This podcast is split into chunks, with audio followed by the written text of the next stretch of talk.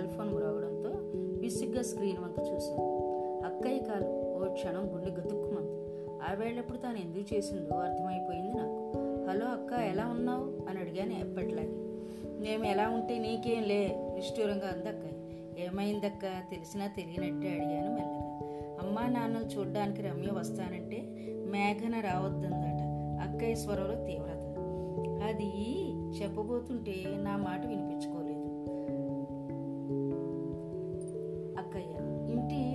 ఆడపడుచు పుట్టింటికి వస్తానంటే రావద్దనడానికి నీ పెళ్ళం ఎవరు?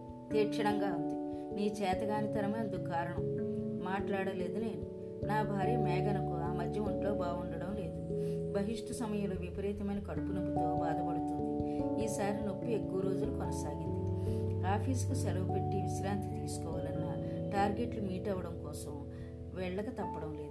అమ్మకు చక్కెర వ్యాధి నాన్న ఆస్తమారోగ్యం వారికి శుశ్రూష చెయ్యాలి. ఇంటి పనంతా చేసుకోవాలి. మా ఆరేళ్ళ పాప స్వాతిని చూసుకోవాలి. ఆఫీస్ నుండి వచ్చాక పనులన్నీ పూర్తి చేసుకుని సిస్టమ్ ముందు కూర్చున్నదంటే ఆఫీస్ పనితో అర్ధరాత్రి దాటిపోతుంది. మన్నాడు మళ్ళీ తెల్లవారకుండానే నిద్ర లేవవలసి ఉంటుంది. ఒంట్లో బాగోలేకపోయినా కడుపు నొప్పితో గిలగిల్లాడుతున్నా ఏ పని తప్పదు. పనిపిల్లి ఇల్లు తుడిచి అంట్లు తోము వెళ్ళిపోతుందంతే. నా చెల్లెలు రమ్య చెన్నైలో ఉంటుంది. ఇద్దరు చిన్నపిల్లలు దానికి చదువుకున్న ఉద్యోగం చేయడం ఇష్టం లేనందున గృహిణిగానే మిగిలిపోయింది. భర్తకు టెలికాంలో పని. వయసు అయిపోయిన అత్తమామలు. డిగ్రీ చదువుతున్న మరిది గారు. దాని కుటుంబం. రమ్య చిన్నప్పటి నుంచి పని దొంగే. అమ్మా నాన్నల అతిగారాభంలో పెంకగా తయారైంది. అత్తమామలతో గిల్లి కజ్జాలు పెట్టుకుని పిల్లలను తీసుకుని పుట్టింటికి వచ్చేస్తుంటుంది. వారం పది రోజులు ఉండి వెళుతుంది. ప్రస్తుతం మేఘన ఉన్న పరిస్థితిలో రమ్య వస్తే ఒత్తిడి మరింత పెరుగుతుంది. తనకు జరగవలసిన సదుపాయాలలో ఏమాత్రం లోటు జరిగినా తనను సరిగా చూడడం లేదని నెపం వేస్తుంది అమ్మా నాన్నలకు అక్కయ్యకి ఫిర్యాదు చేస్తుంది. అందుకే రమ్య వస్తున్నానని ఫోన్ చేస్తే తన కొట్లో బాగోలేదని కుదులు పడ్డాక ఫోన్ చేస్తానని అప్పుడు రావచ్చునని చెప్పింది మేఘన. అక్కయ్య పెద్దదయ్యుండి పరిస్థితిని అర్థం చేసుకోకుండా దానికి వక్రభాష్యం చెబుతుంది. మనస్సు చివుక్కు మరడంతో అత్యవసరపు పని మధ్యలో ఉన్నానని తర్వాత చేస్తానని చెప్పేసి ఫోన్ కట్ చేసేశాను ఆ రోజు రాత్రి నేను ఇంటికి వచ్చేసరికి స్వాతి హోంవర్క్ చేసుకుంటుంది. మేఘన ముభావంగా ఉండడం చూసి కళ్ళతోని స్వాతిని కారణం అడిగాను. నానమ్మ మమ్మీని తిట్టింది అని చెప్పింది మెల్లగా. విషయం అర్థమైపోయింది నాకు. స్నానం చేసి వచ్చి కాఫీ కప్తో అమ్మ నాన్న గదికి వెళ్ళాను.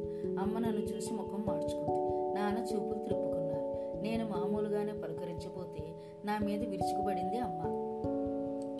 తోడబుట్టినది తల్లిదండ్రులను చూడడానికి వస్తానంటే వద్దనడం అమానుషం. తల్లిదండ్రులు బతికున్నంత వరకు ఆడపిల్లలు పుట్టింటి మీద హక్కు ఉంటుంది. వారిని రావద్దని అధికారం ఎవరికీ లేదు. మగబిడ్డని కూతుళ్ళ కంటే ఎక్కువ గారాభంతో పెంచాం నేను బాగా చదివించాం. కడకు పెళ్ళి కూడా నీ ఇష్ట ప్రకారమే జరిగింది. కానీ గొప్ప నిరుత్సాహానికి గురి చేసావు మమ్మల్ని. పెళ్ళాం పలుకులు వేదవాక్కులైపోయాయి నీకు. నువ్వింత చేతకాని వాడు అవుతావని కలలో కూడా ఊహించలేదు. తల ఉంచుకుని మౌనం త్రాగుతున్న కాఫీ కుంకుడు రసంలో అనిపించింది. అమ్మ అంటే ఆడది. కనీసం నాన్నైనా అర్థం చేసుకుంటారనుకున్నాను. తనకు సంబంధం లేనట్లు ఎటో చూస్తూ ఉండిపోయారు. ఆ స్థితిలో నేను ఏమి చెప్పినా వారి తలలకు ఎక్కదు. మనసంతా చికాకుగా అయిపోవడంతో నా గదికి వచ్చి మంచం మీద వారిపోయారు కళ్ళు మూసుకుంటే బుర్రలో ఆలోచన సుళ్ళు తిరిగాయి. మొదటి నుండి మేఘనంటే అయిష్టత ఏర్పరచుకున్నారు మా వాళ్ళు. అందుకు మూల కారణం కట్నం. పెళ్ళి చూపులలో తొలి చూపులోనే ఒకరికి ఒకరు నచ్చేశాం మేము. అయితే తండ్రి ఇవ్వాలనుకున్న కట్నం ఇవ్వడానికి మేఘను ఒప్పుకోలేదు.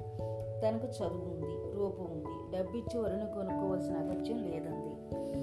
నేను కూడా కట్నం తీసుకోవడానికి వ్యతిరేకిని. ఇంటి దగ్గర బయలుదేరినప్పుడే హెచ్చరించాను మా వాళ్ళను. పెళ్ళి పేరుతో నేను అమ్ముడు పోదలుచుకోలేదని. అయినా నాకు తెలియకుండా మంతనాలు జరిపారు మేఘనను తప్ప వేరెవరిని వివాహమాడనని కాదంటే అవివాహితుడిగా మిగిలిపోతాను. నేను పట్టుపట్టడంతో అయిష్టంగానే ఆ సంబంధాన్ని కాయపరిచారు మా వాళ్ళు. మేఘన మీద ఆ కోపం ఇంకా పోలేదు వాళ్ళకు మేఘన గదిలోకి రావడంతో నా ఆలోచనకు అంతరాయం కలిగింది. ఈ వేళప్పుడు టీవీ కద్దుకుపోయే శ్రీవారు బెడ్ ఎక్కారు ఒట్లో బాగోలేదా? బహుశా నా మూడ్స్ని లిఫ్ట్ చేయడానికి కాబోలు. మేడం ఆడింది జవాబు ఇవ్వలేదు నేను. గదిలోంచి ఏదో తీసుకుని వెళ్ళిపోయింది. నా ఆలోచన మళ్ళీ ముసురుకున్నాయి. మేఘన ఉద్యోగం చేయడం అమ్మకి ఇష్టం లేదు. చేస్తున్న ఉద్యోగాన్ని వదిలేయమన్నారు. మేఘన ఒప్పుకోలేదు. చదివిన చదువును సార్థకం చేసుకోవడమే కాక అంతో ఇంతో సమాజానికి ఉపయోగపడాలనేది తన వాదన. అక్కయ్య కూడా ఉద్యోగం చేస్తోంది కదా అని నేను అనడంతో పెళ్ళాన్ని సమర్థిస్తున్నానంటూ నా పైన విరుచుకుపడింది అమ్మ. ఆ తర్వాత కోడలు జీతం తెచ్చి తమ చేతిలో పోయడం లేదన్న ఆరోపణ. ఆ విషయంలో నేను కలుగు చేసుకోలేదని నేను చేత కానివాణ్ణి అంది అమ్మ. మేఘన జీతం ఇంట్లో ఇవ్వకపోయినా ఇంటి ఖర్చులను నాతో పంచుకోవడమే కాక కుటుంబపు ముఖ్యావసరాలకు అడగకుండానే ఆదుకుంటుంది. నాది నీది అన్న భేదం లేదు మా మధ్య. అత్తమామల కోసం ఆడపడుచుల కోసం కోసం ఇష్టాపూర్వకంగా ఖర్చు చేయడంలో ముందుంటుంది. అత్తమామల పట్ల కానీ ఆడపడుచుల పట్ల కానీ వివక్షత చూపదు. అయినా కోడలంటే అమ్మకు మంట. రమ్య మాటికి చీటికి పుట్టింటికి పరిగెత్తుకు వస్తే పర్వాలేదు. కానీ మేఘన ఎప్పుడైనా పుట్టింటికి వెళ్ళి రావాలన్నా అమ్మా నాన్నల అనుమతి తీసుకోవాల్సిందే. బహుశా తమకు నచ్చని వారిలో చెడునే తప్ప మంచిని గుర్తించలేకపోవడం కొందరు బలహీనతేమో. తన కూతుళ్ళకు ఉన్న క్రమశిక్షణ కోడలికి లేదంటూ అమ్మ పొడుస్తుంటే నాకు నవ్వు వస్తూ ఉంటుంది. ఎందుకంటే అత్తమామలకు సమరి సపర్యలు చేయడం తన వల్ల కాదంటూ కాపురానికి వెళ్ళిన ఆరు నెలలకే వారిని ఓల్డేజ్ హోమ్కి తరిమేసింది అక్కయ్య. అత్తింటి తరపు బంధువులంటే ఎలర్జీ తనకు. ఇక రమ్య సంగతికి వస్తే అత్తమామలు కూడా అసలు కిట్టనివ్వదు. బావతో వారిపైన చాడీలు చెబుతుంది వాళ్ళు మెతక మనుషులు కావడంతో తన ఆటలు సాగుతుంది నాకు అమెరికాలోని ఒక ప్రముఖ ఐటీ కంపెనీలో మంచి ఆఫర్ వచ్చినప్పుడు వెళ్ళాలని నేను ఉబలాట పడుతుంటే మేఘన నాతో అన్న మాటలు ఇంకా గుర్తున్నాయి నాకు. అంత మంచి ఆఫర్ రావడం మీ ప్రతిభకు గుర్తింపేనని ఒప్పుకుంటాను నేను. అక్కడ సంపాదించే డాలర్లతో మన బతుకులు ఎన్నో రెట్లు మెరుగ్గా ఉంటాయన్నది వాస్తవమే. కానీ పిల్లల అభ్యుదయం కోసం జీవితం అంతా శ్రమించి అలసి సొలసిన తల్లిదండ్రులను గాలికి వదిలేసి వెళ్ళిపోవడం స్వార్థం తప్ప మరేమీ కాదు. అత్తయ్య మావేలకు మీరు ఒక్కరే కొడుకు. ఈ వయసులో వాళ్ళు కొడుకు అనే గొడుగు క్రింద ప్రశాంతంగా సేద తీరాలనుకుంటారు. ఇప్పుడు వారి మానాన వాళ్ళని వదిలేసి మనం వెళ్ళిపోతే ఒంటరి వాళ్ళు అయిపోతారు వాళ్ళను మనతో తీసుకెళదాం అన్నాను నేను. ఇచ్చడి వాతావరణానికి భిన్నమైన అచ్చడి యాంత్రిక జీవితంలో వారు ఇమడలేరండి. ఇక్కడ ఉంటే అప్పుడప్పుడైనా కూతుళ్ళని చూసుకోగలుగుతారు వాళ్ళు. ఆడపిల్లలకు పుట్టింటికి వచ్చి వెళ్ళే అవకాశం ఉంటుంది అంది. అంత చక్కటి ఆఫర్ను వదులుకోవడం నాకు ఇష్టం లేదు. పోనీ అక్కడే అన్ని సౌకర్యాలు ఉన్న మంచి ఓల్డేజ్ హోమ్ చూసి అందులో చేర్పించుదాం. కోరినప్పుడల్లా అక్కయ్య చెల్లి వెళ్ళి చూసి వస్తుంటారు అన్నాను నేను. నవ్వింది మేఘన. పెద్దలు అనే వృక్షం లేని కొమ్మలమండి మనం. వృక్షాన్ని అంటిపెట్టుకుని ఉన్నంత వరకే మన ఉనికి గుర్తింపు. ప్లీజ్ ఆలోచించండి అంతే ఆ విధంగా నా అమెరికా కళలను చంపుకోవడం జరిగింది నేను. అలాంటి కోడల్ని మా వాళ్ళు అర్థం చేసుకోకుండా ఆడిపోసుకుంటుంటే బాధగా ఉంటుంది నాకు. ఓ రోజున చెప్పా పెట్టకుండా పిల్లల్ని తీసుకుని పెట్టే బేడాస పట్టుకుని వచ్చేసింది రమ్య. ఇక నేను ఆ ఇంటికి వెళ్ళను అని ప్రకటించింది జనాంతికంగా. మేఘన నేను తెల్లబోయి చూస్తుంటే ఏం జరిగిందే తల్లి? ఆ మనుషులు నిన్నేమీ చేయలేదు కదా అంటూ చెల్లి నక్కును చేర్చుకుంది అమ్మ ఏడుపు స్వరంతో. రమ్య బోరుమంది. ఆ ముసలాళ్ళకు చాకరీ చేయడం నా వల్ల కాదు. ఆ మాటే అంటే నన్ను ఇంట్లోంచి వెళ్ళిపోమన్నాడు మీ అల్లుడు అంది వెక్కిళ్ళ మధ్య. వాళ్ళు కాటికి పోయాక నేను మళ్ళీ కాపురానికి వెళ్ళేది. అయ్యో అయ్యో ఇదేం విడ్డూరమే తల్లి. రేపు మాపు పోయేవాళ్ళ కోసం కట్టుకున్న పెళ్ళాను కాదంటాడా? అగ్నికి అర్జున్ జోడించింది అమ్మ. నాన్న అయోమయంగా చూస్తూ ఉండిపోయారు. మేఘన నేను ముఖాలు చూసుకున్నాం. రమ్య వచ్చి రెండు వారాలు అయిపోయింది. రమ్య భర్త శేఖర్ ఒక్కసారి ఫోన్ చేయలేదు. అంతకు మునుపు పిల్లల కోసమైనా రోజుకోసారి ఫోన్ చేసేవాడు. ఏదో ఎప్పుడు ఉండే కీచులాటే కదా అదే సర్దుకుపోతుంది అనుకున్నాం మేము. కానీ రోజులు గడుస్తున్న రమ్య తీరులో మార్పు గోచరించడం లేదు. అమ్మ దగ్గర కూర్చుని నిత్యం అత్తమామని ఆడిపోసుకోవడమే కృత్యంగా చేసుకుంది. అమ్మ తనకు వత్తాసు పలుకుతున్నంత వరకు అది అంతే. ఓసారి ఆడపడుచుకు నచ్చజెప్పడానికి ప్రయత్నించింది మేఘన. కుటుంబం అన్నాక విభేదాలు గొడవలు ఉండడం సహజమే. రమ్య పెద్దవాళ్ళతో పొరపరచాలు వచ్చినప్పుడు పిల్లలం మనమే సర్దుకుపోవాలి. సంయమనం పాటించాలి. రెండు చేతులు కలిస్తేనే కదా చప్పట్లు వచ్చేది. ఆ మాత్రంగా తెగదింపులు చేసుకోవడం పాడి కాదు. పైగా పెద్దవాళ్ళ తగుల మధ్య ఎక్కువగా నష్టపోయేది పిల్లలే. అవి వారి మీద ఎలాంటి ప్రభావం చూపుతాయో ఆలోచించు. అవసరమైతే మీ అన్నయ్య నీతో వచ్చి శేఖరన్నయ్యతో మాట్లాడతారు. కడుపు నిండినమ్మ ఎన్ని కబుర్లైనా చెబుతుందని అత్తమామలు మెత్తన వాళ్ళైతే ఎన్ని నీతులైనా చెప్పొచ్చును నేను నా పిల్లలు మీకు భారం అనుకుంటే చెప్పు అందరి అమ్మి పరిసరంగా. చేసుకున్నవాడు చేతగానివాడైతే అందరికీ లోకువైన తల్లి అంది అమ్మ. నవ్వు వచ్చింది నాకు. పెళ్ళం మాట వింటున్నానంటూ నన్ను చేతగానివా అంది. ఇప్పుడు పెళ్ళం మాట వినలేదని అల్లుడిని చేతగానివాడు అంటుంది. రమ్య వచ్చి నెల అయిపోయింది. పిల్లల చదువులు చెడిపోతున్నాయి. శేఖరన్నయ్య ఎలాంటి వాడో మనకు తెలుసు. ఏదో పెద్ద గొడవే అయ్యి ఉంటుంది లేకపోతే పిల్లల కోసం కూడా ఫోన్ చేయకుండా ఉండడు. ఏం జరిగిందో కనుక్కుంటే మంచిదేమో అంది మేఘన నాతో ఓ రోజున. వాళ్ళ కుటుంబ కలహాలలో మనం తలదూర్చినట్టు అవుతుందేమో సంశయం వెలిపించాడు. పర్వాలేదు విషయం తెలిస్తే మనం సర్దుబాటు చేయడానికి అవకాశం ఉంటుంది. మన పిల్ల కాపురం నిలబెట్టవలసిన బాధ్యత మనదే కదా అంది. శేఖర్కి ఫోన్ చేశాను నేను. అతను చెప్పిందంతా ఆలకించాక ఏం జవాబు చెప్పాలో తెలియలేదు నాకు. విషయం మేఘను కూడా అప్సెట్ అయింది. రెండు రోజులుగా అమ్మా నాన్నల అవసరాలను చూసుకోవడంలో జాప్యం జరుగుతుంది. అడగకుండానే వేళకు అన్నీ అమర్చే మేఘన ఇప్పుడు వాళ్ళు నోరు తెరిచి నాలుగు సార్లు అడిగితే గానీ పట్టించుకోవడం లేదు.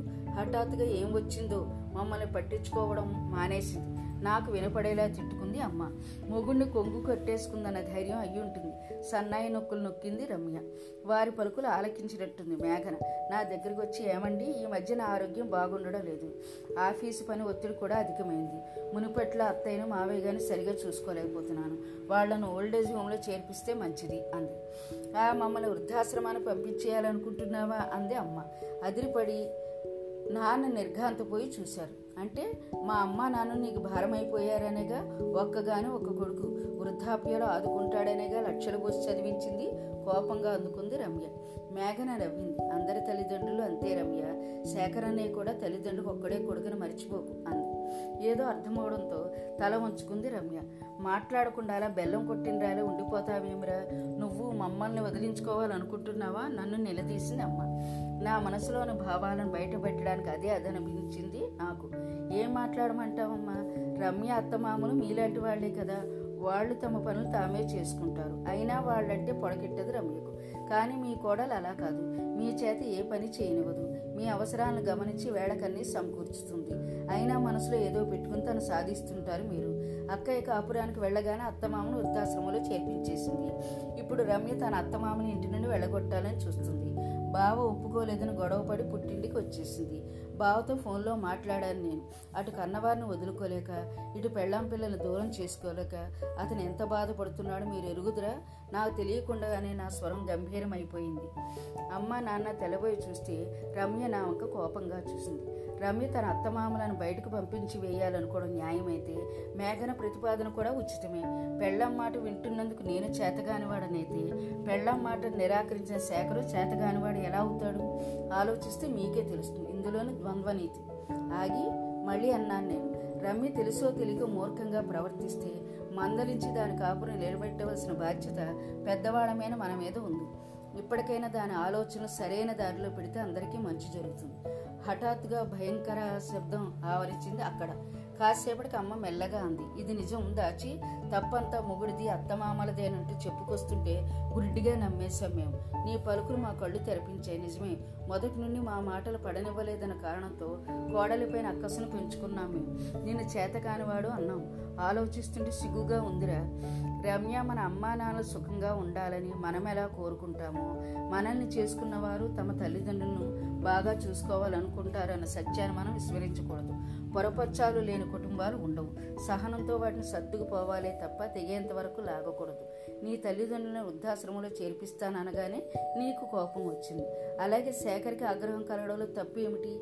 నేను మెత్తగా చివాట్లు పెట్టడంతో రమ్య భోరుని ఏడ్చేసింది. నన్ను క్షమించన్నయ్య అహంకారంతో అంత లోతుగా ఆలోచించలేదు నేను అంటూ అమ్మ మన ఆడపిల్లల వైవాహిక జీవితం ఎలా ఉండాలని కోరుకుంటామో?